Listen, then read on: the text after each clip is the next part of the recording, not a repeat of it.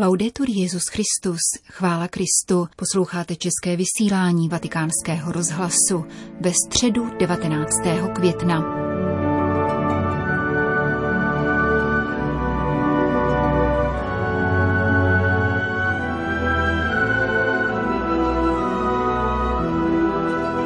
Dnešní generální audience se opětovně konala za účasti věřících na vatikánském nádvoří svatého Damase. Papež František pokračoval 34. katechezí z cyklu o modlitbě, níž se zaměřil na překážky a pokušení v modlitbě, roztržitost, vyprahlost a omrzelost.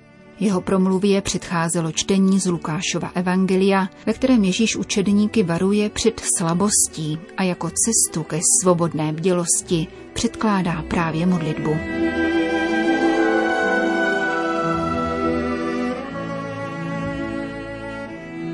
E Dobrý den, drazí bratři a sestry.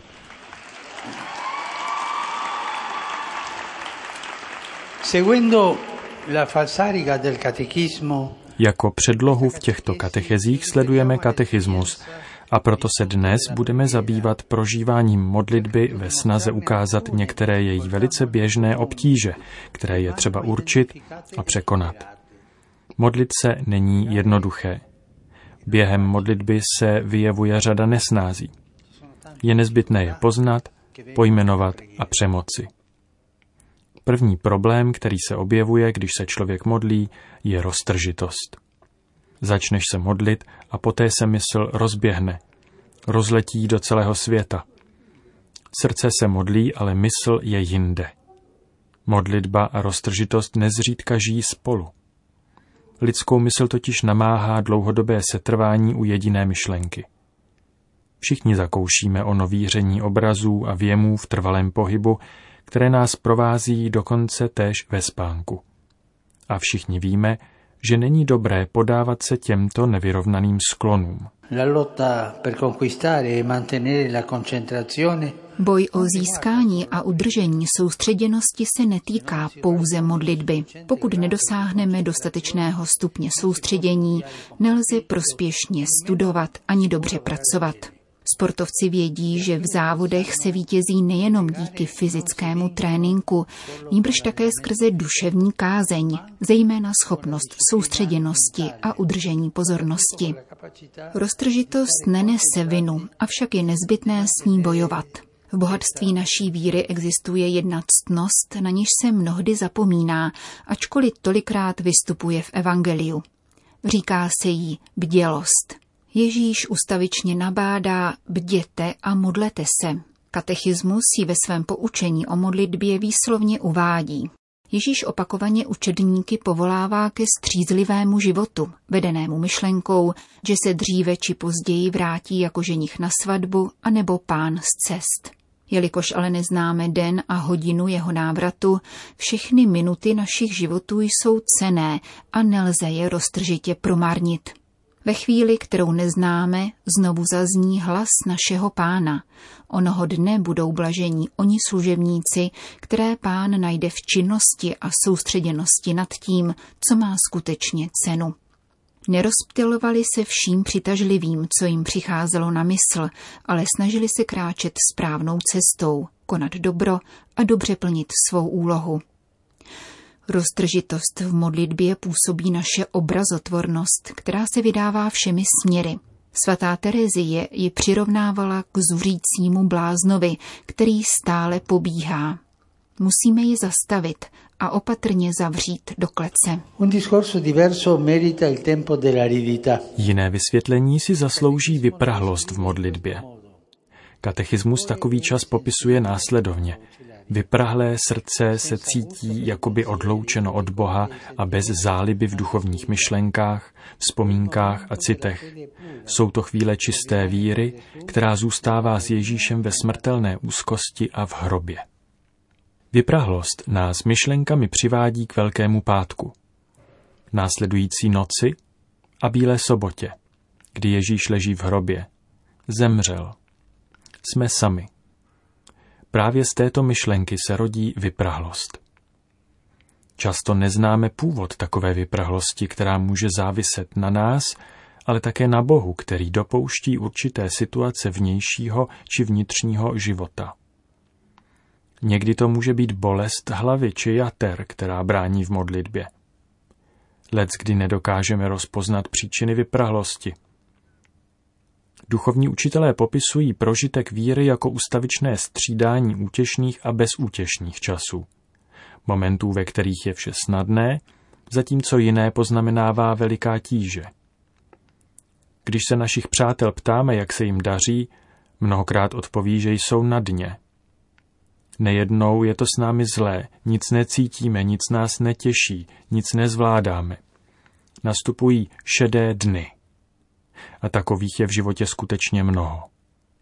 Nebezpečí ovšem spočívá v tom, že zešedne také srdce, když ho tato malátnost zasáhne a nakazí. Existují lidé, kteří mají ponuré srdce. A to je příšerné, protože v takovém stavu se nelze modlit a vnímat útěchu. Popelavé srdce nesnese duchovní vyprahlost. Srdce totiž musí být otevřené a jasné, aby do něj vstupovalo pánovo světlo a pokud do něj zrovna nevstupuje, srdce je očekává s nadějí. Nesmí se ale uzavřít do šedi.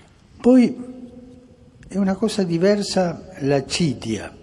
Něco jiného je omrzelost, další vada a neřest, která je skutečným pokušením v modlitbě a všeobecněji v křesťanském životě. Je to druh skleslosti, zapříčiněný ochabnutím sebezáporu, snížením bdělosti, nedostatečným střežením srdce. Je jedním ze sedmi hlavních hříchů, protože pokud je sice na domýšlivostí, může vést ke smrti duše. Jak tedy jednat v tomto sledu nadšení a sklíčenosti? Musíme se naučit, že se bez ustání putuje dál. Pravý pokrok v duchovním životě nespočívá v násobení extází, nýbrž ve schopnosti vytrvat v těžkých časech, jít dál a dál. Připomeňme si podobenství svatého Františka o dokonalé radosti. Řeholníkova bravura se nepoměřuje štěstím, kterému spadlo z nebe, nýbrž vytrvalou poutí, i když zůstává nepoznán, je vystaven týrání, ztratil počáteční zalíbení. Všichni svědci prošli tímto temným údolím a při četbě jejich deníků nás nesmí pohoršovat, když referují o večerech omrzelé modlitby, prožívané bez veškeré chuti. Je třeba se naučit říkat, i když se zdá, můj Bože, že děláš vše, abych v tebe přestal věřit, nadále se k tobě modlím. Věřící nikdy nezhášejí modlitbu. Ačkoliv se někdy podobá modlitbě Joba, který nesouhlasí s božím nespravedlivým jednáním, protestuje a obžalovává ho. Námitky proti Bohu jsou ale častokrát druhem modlitby, či jak říkala ona stařenka, rozlobit se na Boha je také modlitbou. Protože dítě se mnohdy rozhněvá na tatínka, je to způsob jejich vztahu, umožněný právě tím, že ho uznává za otce. Také my, mnohem méně svatí a trpěliví než Job, víme, že na konci tohoto zdrcujícího času, za kterého jsme se k nebi obraceli s němým výkřikem a mnohými otázkami proč, nám Bůh odpoví. Nezapomínejme na tuto modlitbu, která se táže proč. Takto se modlí děti, když nerozumí, a to v letech, které psychologie nazývá věkem proč. Dítě se totiž neustále ptá tatínka, proč, tati, proč? Všimněme si ale, že neočekává tatínkovu odpověď. Tatínek se dá do vysvětlování a dítě ho hned přeruší s jiným proč. Chce totiž na sebe upoutat otcův pohled. Když se tedy trochu rozlobíme na Boha a zahrneme ho svými proč, přitahujeme našeho otce k naší ubohosti, obtížím, životům. Seberte odvahu, abyste Bohu řekli, ale proč? Trochu zloby totiž někdy prospívá, protože probouzí tento vztah mezi synem a otcem, dcerou a otcem, který k Bohu máme mít. On v otcovské lásce přijme i naše nejtvrdší a nejtrpčí výroky a bude je považovat za úkon víry, za modlitbu. E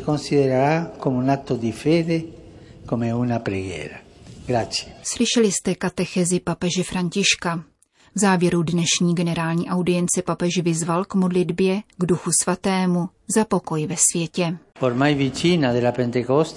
Blížící se svátky letnic mi nabízejí příležitost, abych vás povzbudil k horlivější modlitbě k Duchu Svatému.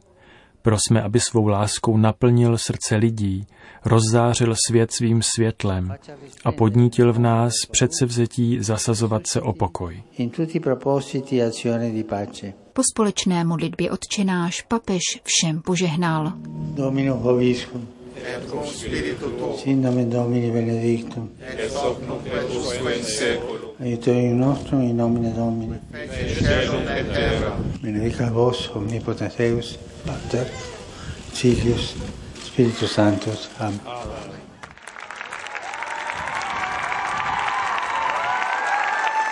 Další zprávy. Vatikán. Pod patronátem Katolické univerzity v Římě a Centra mezinárodní solidarity proběhl v minulých dnech Mezinárodní kongres ginekologů a pediatrů, jehož cílem bylo podpořit indické centrum Shanti Ashram v Coimbatore.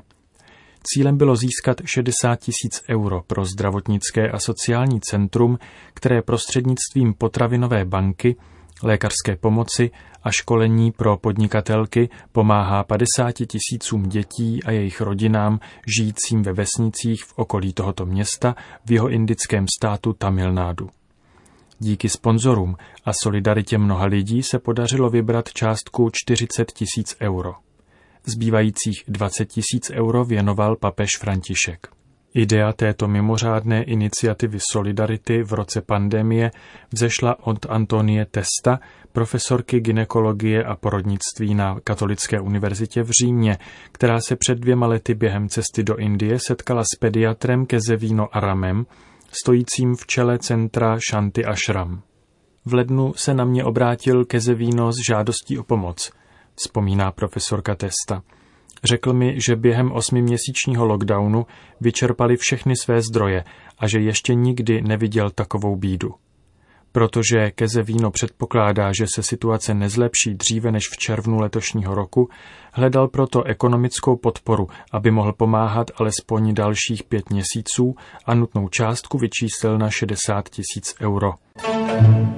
Vatikán. Kardinál státní sekretář Pietro Parolin vyjádřil znepokojení papeže a svatého stolce nad eskalací násilí mezi Izraelem a Hamásem. Papež a svatý stolec jsou velmi znepokojení tím, co se děje ve svaté zemi, kde neutichá eskalace násilí mezi Izraelem a Hamásem.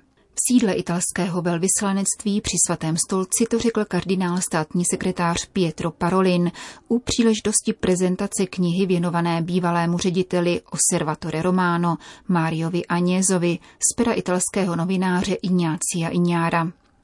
Státní sekretář svatého stolce znovu zdůraznil naléhavou nutnost příměří a vyjádřil hluboké znepokojení nad vyhrocenou situací navzdory úsilí mezinárodního společenství o příměří. Kardinál Parolin připomněl papežova slova při modlitbě Anděl Páně v neděli 16. května, kde obracel svědomí světové veřejnosti zejména k dětským obětem konfliktu. Na otázku novinářů, zda svatý stolec může sehrát roli prostředníka, Parolin odpověděl. Mám za to, že z jisté strany zaznělo, že si interference nepřejí. Po technické stránce to asi není možné. Myslím, že k tomu nejsou podmínky ale určitě je potřeba zasazovat se veškerými prostředky o nastolení příměří, aby bylo možné dosáhnout řešení spočívajícího ve vzniku dvou států. Kardinál Parolin rovněž uvedl, že se těší na setkání papeže Františka s předsedkyní Evropské unie Uršulou von der Leyen, která bude ve Vatikánu příští sobotu. Určitě s ní budu mluvit také o izraelsko-palestinské otázce. Musíme spojit síly a pokusit se tuto krizi zastavit, dodal kardinál Parolin.